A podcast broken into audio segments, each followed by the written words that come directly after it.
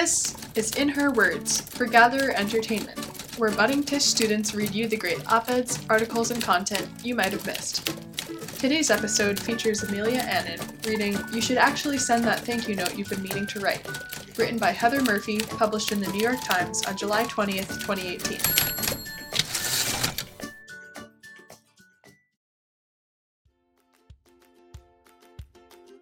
Dear reader, we want to let you know that we are grateful that you are taking the time to click on this headline.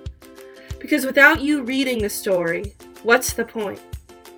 We are now going to use your precious time to share a surprising new finding. People like getting thank you notes. Okay, it's not that surprising. But what did surprise two psychologists as they attempted to get to the bottom of why so few people actually send thank yous is that many people totally miscalibrate the effect of an appreciative email. They underestimate the positive feelings it will bring. They think it's not going to be that big a deal, said Amit Kumar, a professor at the University of Texas at Austin who studies well being. They also overestimate how insincere the note may appear and how uncomfortable it will make the recipient feel, their study found. But after receiving thank you notes and filling out questionnaires about how it felt to get them, many said they were ecstatic, scoring the happiness rating at 4 of 5. The senders typically guessed they'd invoke a 3. To be clear, the notes in question were not your typical thanks for the Amazon gift card.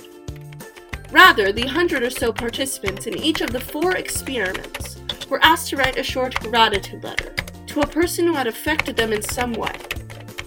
Sample letters included missives of appreciation to fellow students and friends who offered guidance through the college admissions process, job searches, and tough times. In lab experiments, Dr. Kumar observed that it took most subjects less than five minutes to write the letters. The study, published last month in the journal Psychological Science, is an effort to fill a hole in the growing field of gratitude research. Numerous studies have documented a range of benefits to individuals who express gratitude. So then the question researchers turned to was what's holding people back? Along with underestimating the value of sending a note to another person, many seemed to be concerned with how much their writing would be scrutinized.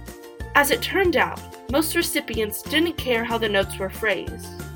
They cared about warmth Dr. Kumar and his co author, Nicholas Epley, a professor at the University of Chicago, found participants were also judged to be more competent at writing than they expected. This finding was a gem. This is worthy of future research, said Sarah Algoe, a professor at the University of North Carolina at Chapel Hill, who also researches gratitude. In an email, I like that their work reinforces the value of just saying something, she wrote. Researchers also encouraged the writers of the thank you messages to mention that a study had spurred their letters, something that doesn't usually happen in real life. How often do we get to tell someone, a scientist asked me to do this, before making ourselves vulnerable? The study found that many subjects were concerned that recipients would feel awkward upon receiving compliment filled letters. Recipients rarely did. Those concerns intensify without a good excuse for sending it? Perhaps, said Dr. Kumar. But that should not undermine what he sees as the broader finding. People tend to undervalue the positive effect they can have on others for a tiny investment of time. Most people don't read this far, so thanks for that.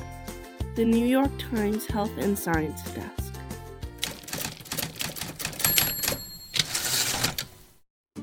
This has been Gatherer Entertainment's In Her Words. Today's episode featured Amelia Annan reading You Should Actually Send That Thank You Note You've Been Meaning to Write by Heather Murphy from the New York Times on July 20th, 2018. In Her Words is executive produced by Jenna Siegel for Siegel NYC Productions.